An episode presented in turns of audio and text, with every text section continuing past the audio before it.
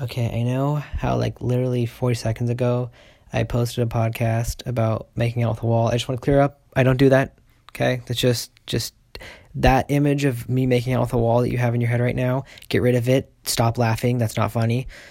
Uh, I don't make out with walls. You know, that's that's you know, I that's not appropriate, right? I mean, it, yeah, right. And you know, and I'm always appropriate. You know, I'm always PG you know, I'm all for the kids, right? I mean, and I don't cheat either, you know, I don't cheat on my wall with a door, you know, or I don't cheat on my wall with other walls, right? I mean, that's just disrespectful.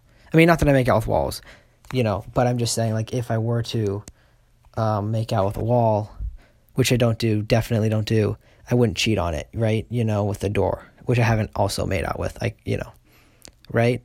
I don't do I don't do those kind of things. That's what people who have podcasts do you know. But but I, I'm not that kind of person.